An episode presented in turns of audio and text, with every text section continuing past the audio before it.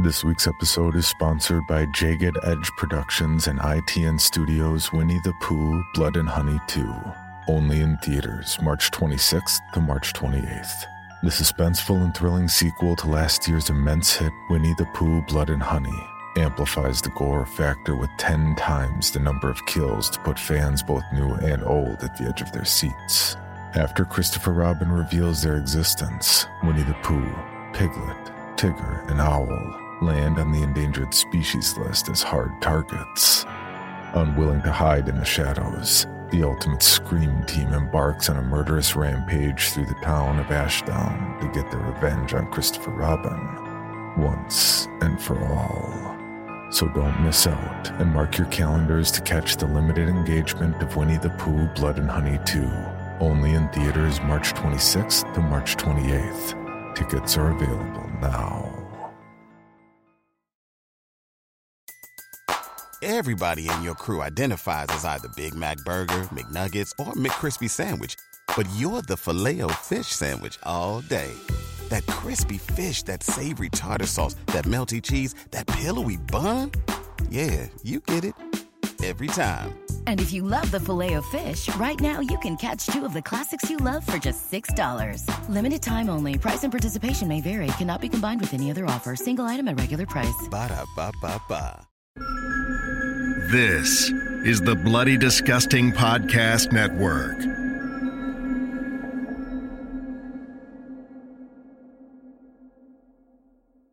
This podcast is made possible thanks to our amazing patrons.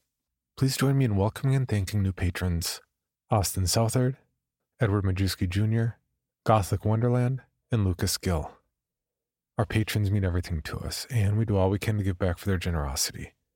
Rewards start with shoutouts and early commercial free access to all episodes and go up from there to include weekly bonus episodes, t shirts, and more.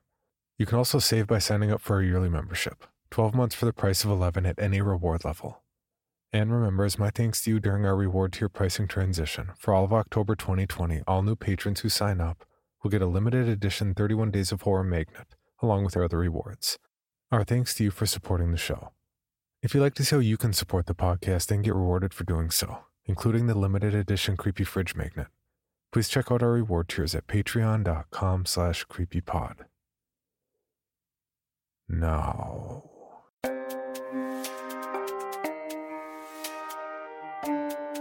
This is Creepy, a podcast dedicated to sharing the most famous, chilling, and disturbing creepy pastas and urban legends in the world. Whether these stories truly happened or are simply fabrications is for you to decide.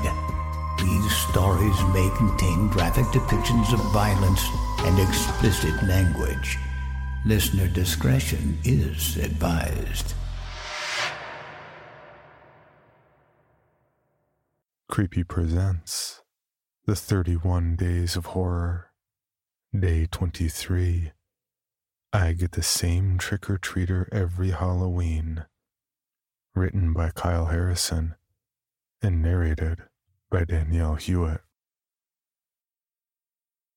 Every Halloween, I get the same trick or treater. I can see him now, standing across the road toward my living room window. He stands approximately four feet seven inches tall, from what I can tell the average for a boy his age. My estimate for that is he's either 9 or 10, but I have no way of knowing for sure. This is because of his costume. If you can really call it that. It's a draped bedsheet, tattered and messy on the edges, with splintering tears and unevenly cut holes across his face and upper chest. In some ways, it reminds me of a caricature representation of an old Peanut special. And for this reason, I have come to call the boy Charlie. Charlie and I have made an unspoken agreement over these past three years. I do not bother him, and he never bothers me. This is because of what happened that very first Halloween after I moved in. I had never intended to be up so late but my friend Matt invited me to a party, and Matt was the type you simply can't say no to. I left my house at around 9:30 that night. The usual crowd of trick-or-treaters already having made their way by. And that was when I noticed him in my rearview mirror. He was holding an empty plastic jack-o'-lantern and staring straight at me as I prepared to back out. I remember feeling startled. It was unusual to see anyone out at this time of night, let alone a child. So I put my car in park and jumped out to scold him. What do you think you're doing? Your parents must be worried sick. What's your name? I asked as I wagged my finger at him from across the street. The boy said nothing. He simply continued to stand there, clutching his plastic candy carrier and looking toward me. I remember that made me feel even more uncomfortable, but also a little frustrated. Don't ignore me, young man. I'm talking to you. I shouted as I crossed over to get a better look at him. I reached down to grab his arm and pull him over toward my driveway. My plan was to call his parents, get them to discipline him, and possibly give him a heart to heart. None of that happened. Instead, the moment I touched Charlie, I could not move. I don't mean to say that he was strong or that he pulled away from me. What I'm describing is utter and total loss of any bodily function. I was paralyzed, frozen. I released my grip from the boy immediately and stared down at my sweaty palm. I felt dizzy, confused, and out of breath as I took a few steps back. At first, I thought it was a mistake of some kind. Maybe a prank. Could it be that the boy was carrying rocks in his shoes and couldn't move? I got closer to inspect his clothes. In the dim light of the street lamps, I couldn't make out much, so I chose to crouch down. He was wearing long Levi denim jeans under the bedsheet, which ended in some mess of mud and stains on his bare ankles. But no socks, nor any shoes. Just naked feet, which seemed to be covered in dirt and grime.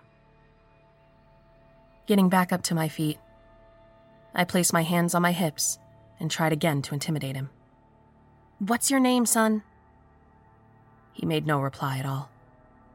Look, if you don't cooperate with me, I'm going to have to call the police, and that's that. I said firmly. The air was still. It didn't seem like my words meant much of anything to him. Just to show I was making good on my threat, I whipped out my smartphone. The way he just continued to gaze as I unlocked it and showed I was ready to dial made me nervous. I'm not bluffing, I told him. Again, not even a whimper of frustration from the boy. I decided, not because I felt I needed to make him comply, but mostly out of concern. Something wasn't right here, and the authorities needed to be notified. I went back to my car to grab my purse after talking to a patrol officer and then messaged Matt to tell him I would be running late. After about 10 excruciating minutes of the boy staring at me, I spotted the police cruiser at the end of the street. Gently, they pulled up to my curb and rolled down the driver's side window. A young officer nodded toward me and asked, What seems to be the problem, miss? I almost laughed. The problem is the kid. He's been out here for almost an hour. It's not normal. The officer looked at his partner, and then both of them stared over at the boy. For a long moment, neither of them said anything. Nothing to be concerned about, ma'am. Go about your business, the cop finally said. I think my jaw actually dropped. What do you mean there's nothing to be concerned with? He needs help. Isn't there a loitering ordinance you should enforce? Or a curfew? Curfew is 10:30, ma'am and only on school nights. He ain't hurting nobody, the officer declared. They offered me a card to call back if there was any other issue, and drove off nonchalantly. I looked up toward the trick or treater in frustration and marched back over to him. This isn't funny anymore, I said, but my voice no longer had any sort of commanding tone to it. It was quivering and anxious. I didn't want to even touch him again, but I forced myself to do so. The same electrifying sensation flowed across my body. It felt like time itself was standing still. I couldn't tell you how long I was there, just holding his arm. But after what seemed like an eternity, I finally heard him speak. It wasn't out loud, though. This was like a deep resonation into the farthest crevice of my mind. Walk away, it said firmly. It was a cold voice, not the voice of a child, not even really of a human. No. This is the type of voice I think the devil must have. Or perhaps something even far older. It was old, ancient, and evil, and it made every fiber of my being feel a sense of hopelessness, emptiness. I let go of him, and I rushed back to my car. I couldn't get over the fact that this felt very, very wrong. So I called Matt up and I begged him to come to my house. To do something to make this kid leave. It was an hour before he got there. I don't remember much about that hour, other than a sensation of dread slowly creeping through my body. I didn't feel safe anywhere. I thought about going inside, locking the door, and waiting for Matt but it felt strange to hide from a child. It felt even stranger to be standing there, only 10 feet from him, and realizing I felt powerless. Was this even a child? Or was this something much older, much stronger, and far more deadly? These thoughts circled in my mind, like bloodthirsty sharks in a pool. I no longer felt comfortable talking to the boy nor did I want to make eye contact. I just wanted him to leave. Matt got there right around 11. His face was a mixture of concern and frustration. I really thought you were joking, he told me as he got out of his sports car and walked toward the boy. So, what's going on, champ? He asked, smiling at my visitor. The trick or treater, as expected, said nothing. Come on, bud. Let's go home. Matt decided, and prepared to tug on his arm. I knew what was going to happen, but it still felt like I was watching a train wreck in slow motion. Matt instantly became rigid, the way a person might if he were to be encased in cement. His face looked pale and full of shock, his hair standing on its end. Then he jerked back and nearly stumbled into the road, his features the look of death. Matt got up, brushed his pants off, and started walking towards his car. I, I don't need to be here. You don't need me. Just leave the kid alone. He started his engine, and I gripped the side of the car door. What are you doing? He stared at me with a frantic look in his eyes and repeated his warning. He sounded out each word slowly and purposefully. Leave the kid alone. Then he drove off. When it was just me, alone with the trick or treater again, that sick churn in my stomach returned. I finally convinced myself to go inside. I remember staying in the living room, though, peeking out through the windows and waiting for something to happen. I remained fixated on the boy, my eyes drooping and my weariness overwhelming me. Finally, sleep overcame me. The next morning, the boy was gone. No trace of him even remained, not even the dirt I had seen surrounding him on the sidewalk.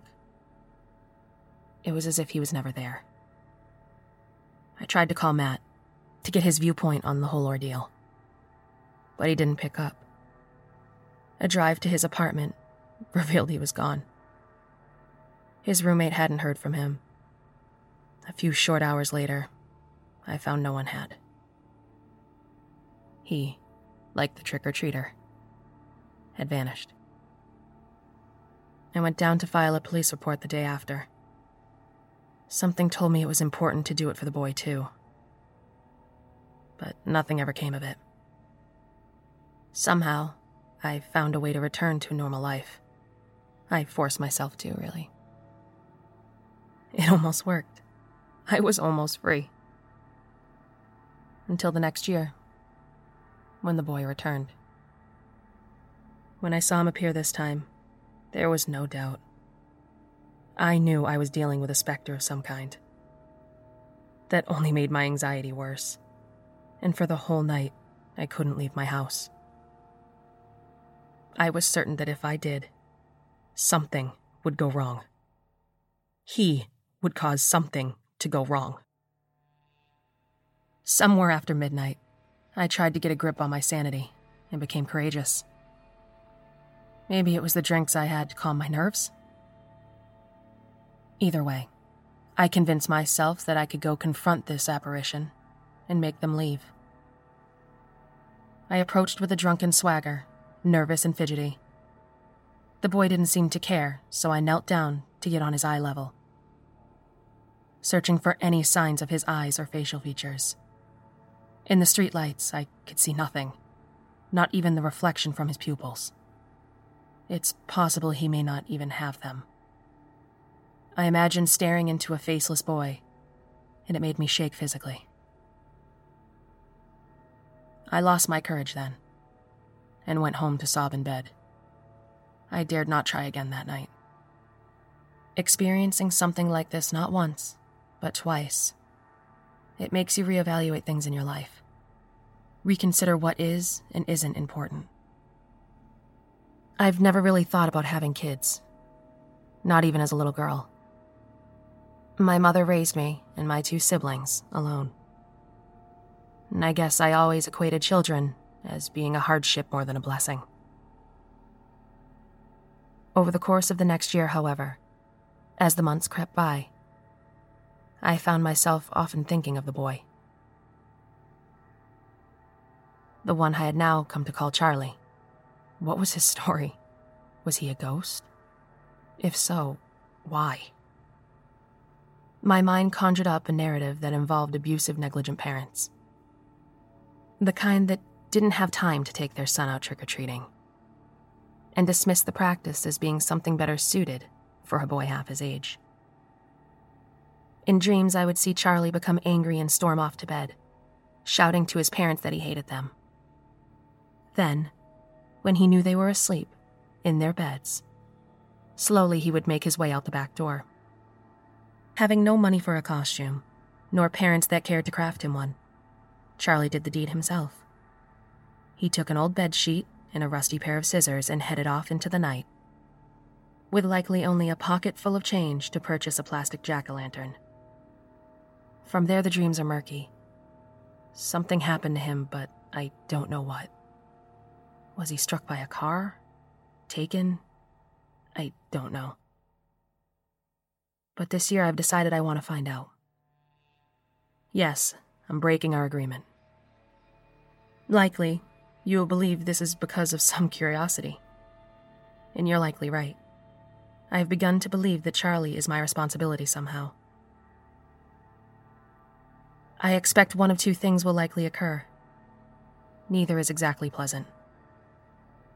The first scenario involves me attempting to talk to the spirit that I believe is holding Charlie hostage the ancient dark force that has chosen to have him appear on my street every Halloween. I don't rightly know if such a being can be reasoned with, or if it even understands human concepts. But I will show that I have some form of empathy and understanding for Charlie. I will tell the spirit that I want to help. I will even offer to take his place, so that Charlie may go free back to his family. This way, at least, the spirit will feel that they are getting something out of the deal. But again, I cannot say with any degree of certainty this will work. Which is why I'm leaning more toward my second option. This involves talking to Charlie directly and apologizing to him. It won't be easy. Going near to him still makes me nervous and queasy. The aura surrounding him is strong. But I want him to know that what has happened is not his fault. I don't blame him for any sort of mental anguish he has caused me, nor do I hold him accountable for what happened to Matt. He is a child. He is innocent in this. All I want is for him to know that it'll be okay. It might be a lie, seeing as I don't know what the outcome will be. I believe it will go one of two ways based on these methods. Either the creature will see reason and allow Charlie to return to this world, or pass on to the next, or he will continue to hold Charlie as his prisoner. There's only one thing I can be certain of. I'm going to walk out of my house and be with him. I'm going to tell Charlie everything he needs to hear, and then I'm going to take his hand. This time, I'm not going to let go. It's likely I may never be able to, and I'm okay with that. At least Charlie will no longer be alone. Before Shopify, were you wondering where my sales at? Now you're selling with Shopify, the global commerce platform supercharging your selling. You have no problem selling online, in person, on social media, and beyond. Gary, easy on the cha-ching. oh, sorry, but my Shopify sales are through the roof. Start selling with Shopify today and discover how millions of businesses around the world use Shopify to ignite their selling. Sign up for a $1 per month trial period at shopify.com slash listen. Shopify.com slash listen. From the Patreon Vault. Creepy presents Why Sarah Never Sleeps. There were too many doors in the upstairs hallway. Sarah told her parents, but they couldn't see it. They told her not to worry. They told her there was nothing there. But there was an extra door at the end of the upstairs hall. An extra yellow door, and it didn't belong. It was the color of disease, jaundiced and infected, with spidery black veins across its face. One perfect silver knob gleamed in its center above the shadowy keyhole, and it didn't look right. The doorknob shone with a mirror's finish and caught the light from any angle, begging for Sarah to look its way. Sarah did her best to ignore it, but the door knew her name and it whispered it when she drew near. Sarah. The door would rasp with a voice like dried leaves as tiny claws scraped against the other side. Tears would well in Sarah's eyes as she hurried past, her arms all laden with everything she'd need to get ready for the day. Sarah. It would call again before she scuffled out of range and closed the bathroom door, cutting off its paper thin wails. When she creeped from the bathroom to head downstairs, the door's voice would follow her with a furious flurry of scraping claws and tormented howls. They lingered and gnawed in the back of her mind, and she'd rush through breakfast just so she could leave the house a few minutes sooner. School became a blessing, an excuse to be someone somewhere else. At school, she could forget the door. At school, she could pretend her house was just like everyone's house, with the right number of doors and no eerie whispers. But at the end of the day, it was still waiting for her at the end of the upstairs hall, with its mirror ball knob and yellow face. She hated coming home and knowing it was there. But even more than that, she hated going to sleep, because in her dreams, she opened the door. Every night she stood before it, fighting the urge to reach out. Dread knotted her belly in anticipation of pain when her hand rose anyway to grip the silver knob. Some nights, it burned her like the driest ice. Other nights, it seared her like red hot coal. Very occasionally, it did neither instead turning and turning without ever opening the door, and she couldn't stop turning it until she woke up. When the door did open, it revealed a swirling vortex of shadow and sound, with a thousand voices crying in the darkness. The voices curled around her, crawled through her hair like spiders. She thrashed and swatted their skittering whispers, but the words still tingled across her skin. She never should have listened. He sees, they said. He hears, they moaned. He hungers. They wept and burrowed into her mind like worms. The Hollow Man. The Hollow Man. They echoed in her mind and screamed to her from the gaping vortex. The Hollow Man. He hunts. Sarah shot up with a scream that night, gasping and sweating, but alone in her bed. The clock's crimson face said midnight had passed, but not by much. Darkness enveloped her room except where the vestigial nightlight illuminated the corner by her desk. It wasn't much, but she felt better when she saw it. She pulled the bedsheets over her head and pushed away the echoing voices. I'm fine, she swore, hugging her knees and rocking. It's just a dream. They're always dreams. The dreams will go away like they always do. She started humming a song her mother used to sing when Sarah was smaller, small enough to need a nightlight. And the panic faded little by little with every note. Just a dream, she repeated. Just a dream. Just a. Sarah. Someone whispered from the hall. Sarah froze. Sarah? Are you Sarah? It was the voice of a girl, not much younger than Sarah, and not at all like the voice she usually heard from the door at the end of the hallway. Who, who are you? Sarah whispered back from beneath the sheets. My name is Lizzie. Are you Sarah? Sarah didn't move. She was terrified of leaving the safety of her cocoon. As the moments ticked past, however, an anxious curiosity emboldened her enough to peek out from the covers. What if it was another girl? She thought. She sounded just as scared as Sarah felt. Sarah crawled from her bed, clutching the sweat damp nightshirt she'd worn to sleep, and waited. When nothing happened, she stood up and tiptoed towards her bedroom door toward the waiting yellow door with the mirror ball knob on the wall at the end of the upstairs hall.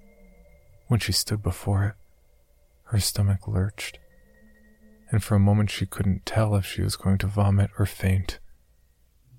Please, the door said in the young girl's voice when Sarah got close. Please, are you Sarah? Sarah opened her mouth to answer, but her voice was a tiny squeak of nothing. She pressed her palms to her cheeks and smeared away the tears before trying again. Yes, she finally managed. I'm Sarah. Please let me in. The door's silvery knob shook violently, rattling as if locked and jostled by someone on the other side.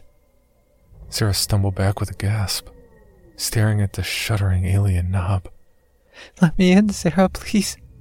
I can't stay in here. Please help me. Let me in. Sarah dropped to her knees.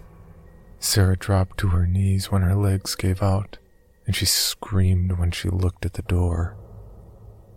Level with the shadowy keyhole, below the rattling knob, she stared directly into a very human eye. Tears shimmering in the other eye as they shimmered in Sarah's. It darted around, wide and white with fear, as if searching through the halls. And then, without warning, the keyhole became shadow, and the silver knob stilled, and the girl on the other side of the door began to cry. Please, Sarah, she pleaded. He's almost here. The Hollow Man? Sarah whispered as a chill slithered up her spine. Lizzie sobbed quietly Sarah scooted closer to the door, her fear growing colder when the girl from the other side didn't answer. Lizzie? Silence fell, as if it had always been there.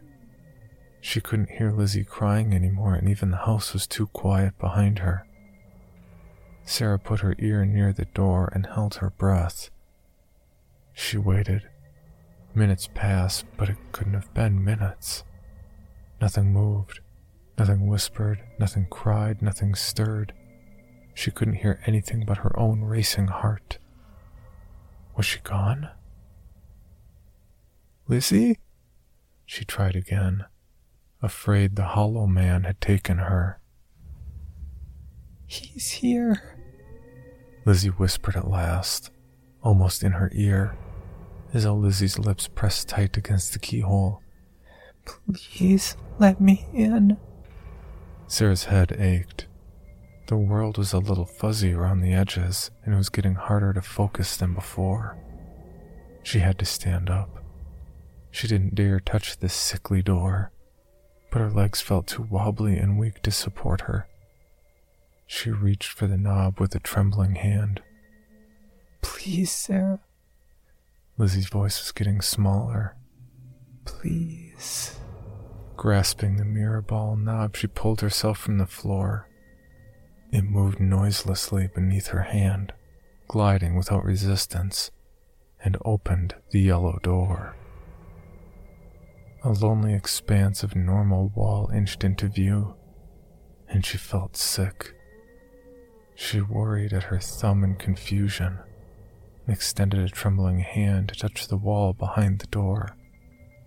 It was solid, as solid and as normal as the wall at the end of the upstairs hall should be. But her stomach churned. She gently closed the door, which issued a soft click as the latch sprang into place, and waited.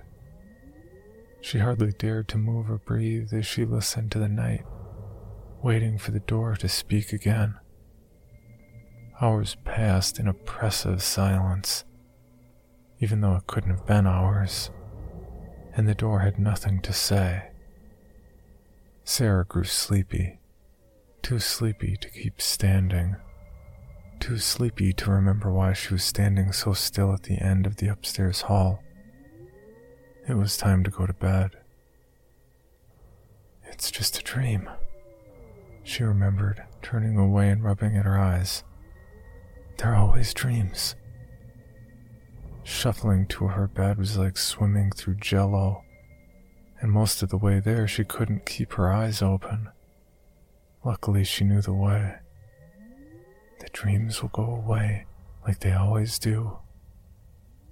The crimson clock was broken when she rolled herself back in bed, its face declaring 12:16 a.m. to a room that only vaguely felt familiar but she couldn't bring herself to care when her eyes and body felt so heavy.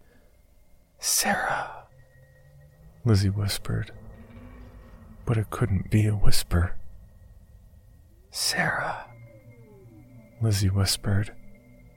Sarah, don't wake up. Sarah groaned a little.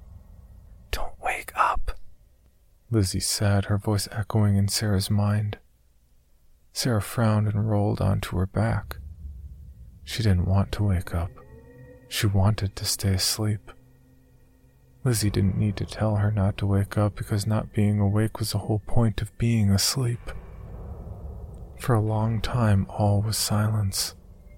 Sarah's mind drifted and she felt herself grow lighter as if getting ready to float up through the blackness that surrounded her. She could feel the cool sheets beneath her then, and for a moment, she thought she heard a paper thin rustle of leaves in her room. He's here, Lizzie whispered at last. Please don't wake up. Who's here? Sarah wondered as she steadily rose. His hollow face and eerie mask, with hollow voice at doors will ask to be invited in to bask above his favored midnight task. A strange tingling worked its way up Sarah's body as Lizzie recited the haunting rhyme in a disconcerting monotone. Clarity inched its way towards her, slowly melting away the fog of sleep. Hadn't she been dreaming? Was she still dreaming? Something was wrong. He's waiting inches from your face to be the first thing your eyes grace, but keep them shut or else embrace a hollow shell to take your place. Cold dread seized Sarah's heart with each new stanza, and she trembled with the weight of her mistake. For a moment she swore she could feel the air stir above her, stale and strangely warm against her cheek.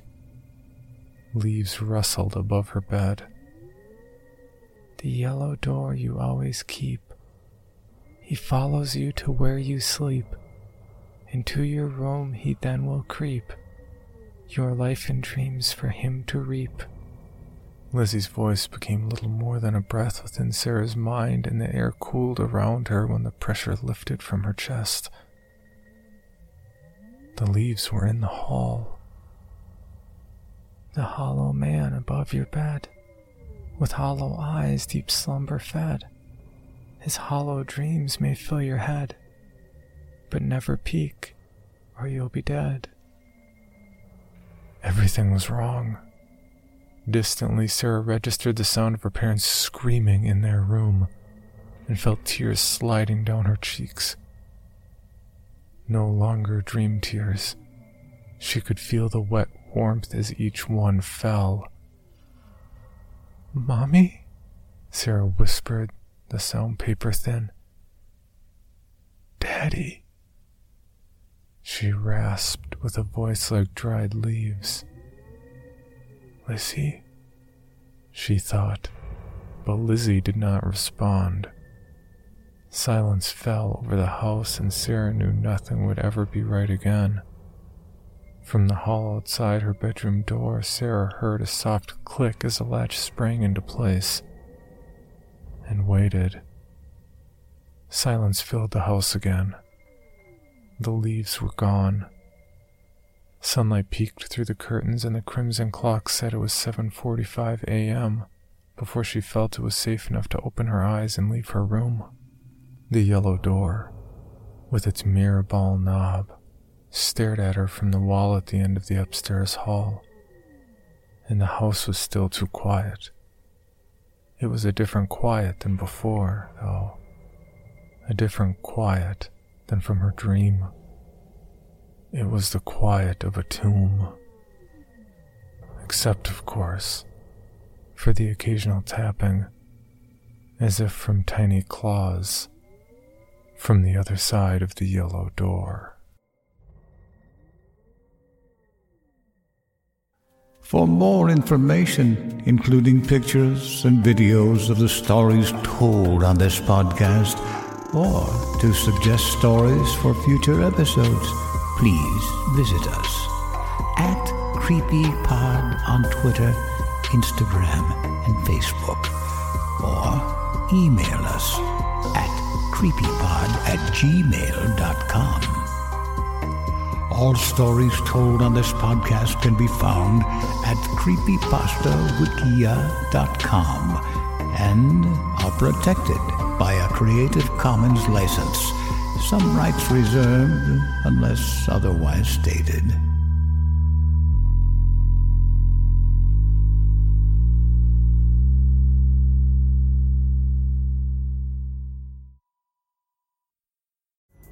Pulling up to Mickey D's just for drinks?